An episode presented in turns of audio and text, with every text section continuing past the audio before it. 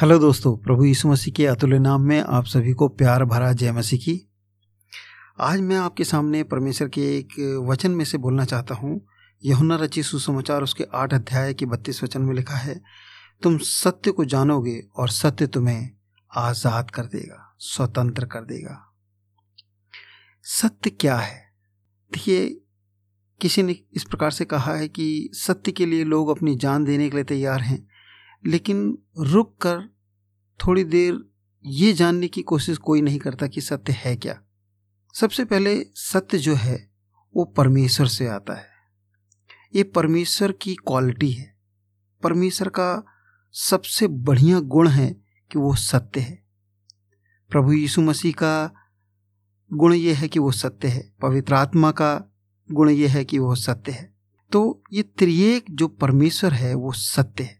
परमेश्वर चाहते हैं कि ये गुण, ये क्वालिटी हम में भी हो, हम में भी डेवलप होने पाए, ताकि हम सत्य को खोजें, उस पर चलें और सत्य बोलें, सत्य में जीवन व्यतीत करें और सत्य में आराधना करें।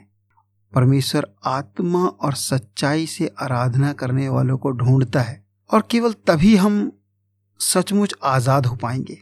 सत्य को परमेश्वर के वचन के रूप में भी परिभाषित किया जा सकता है। यह परमेश्वर का प्रकाशन है। उसी प्रकार प्रभु यीशु मसीह की गवाही और सुसमाचार की मनादी या घोषणा जो चेलों ने अपने समय में की और और भी चेलों के द्वारा और परमेश्वर के दासों के द्वारा पूरी दुनिया में घोषणा की गई, वो सत्य है। और जो उस पर विश्वास किए हैं और कलीसिया में शामिल हो गए, परमेश्वर के वचन में जड़ पकड़ते हुए बढ़ते चले गए, वो पिल्लर बन गए उनकी नींव है सत्य। और परमेश्वर के वचन के उस सत्य के प्रकाश में हम आगे बढ़ते चले जाएँ। हमारे जीवन का अंधकार जो दूर हुआ है और हम अपनी वास्तविक स्थिति को जान पाए हैं, ये मानव जाति परमेश्वर से किस कदर दूर है और कैसे परमेश्वर से मनुष्य जो है पाप करने के कारण दूर हो गया, ये बात सत्य ही प्रकाशित करता है। अर्थात जब हम सत्य को जानते हैं, अर्थात परमेश्वर के वचन को जानते हैं, हमारे ऊपर से एक पर्दा हट जाता है, जिसके कारण से हम सारी बातों को देखने लगते हैं कि हम कहाँ हैं, हम किस परिस्थिति में हैं। सत्य हमें इशारा करता है कि यीशु मसीह मार्ग, सत्य और जीवन है। यौना रची सुसमाचार चौदह अध्याय के छः वचन में जिस प्रकार से प्रभु यीशु मसीह ने स्वयं अंगीकार किया कि मार्ग, सत्य और जीवन में हूँ। देखिए, बाइबल हमको कायल करती है कि यीशु के वचन के के दिखाए हुए उस मार्गदर्शन में हम अपने जीवन को व्यतीत करें। उसी के उस मार्गदर्शन में चलते हुए हम आज़ाद हो सकते हैं। उस सत्य से हमें कोई अलग न करने पाए। भजन संहिता इकतीस के पाँच में इस प्रकार से लिखा है कि, हे यहोवा सत्यवादी ईश्वर, तूने मुझे मोल लेकर मुक्त किया है।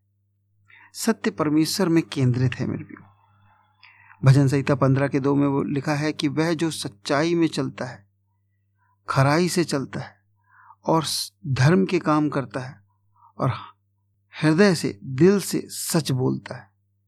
सच्चाई एक मसीही जीवन का चरित्र होना चाहिए। सत्य हमें तभी स्वतंत्र करता है।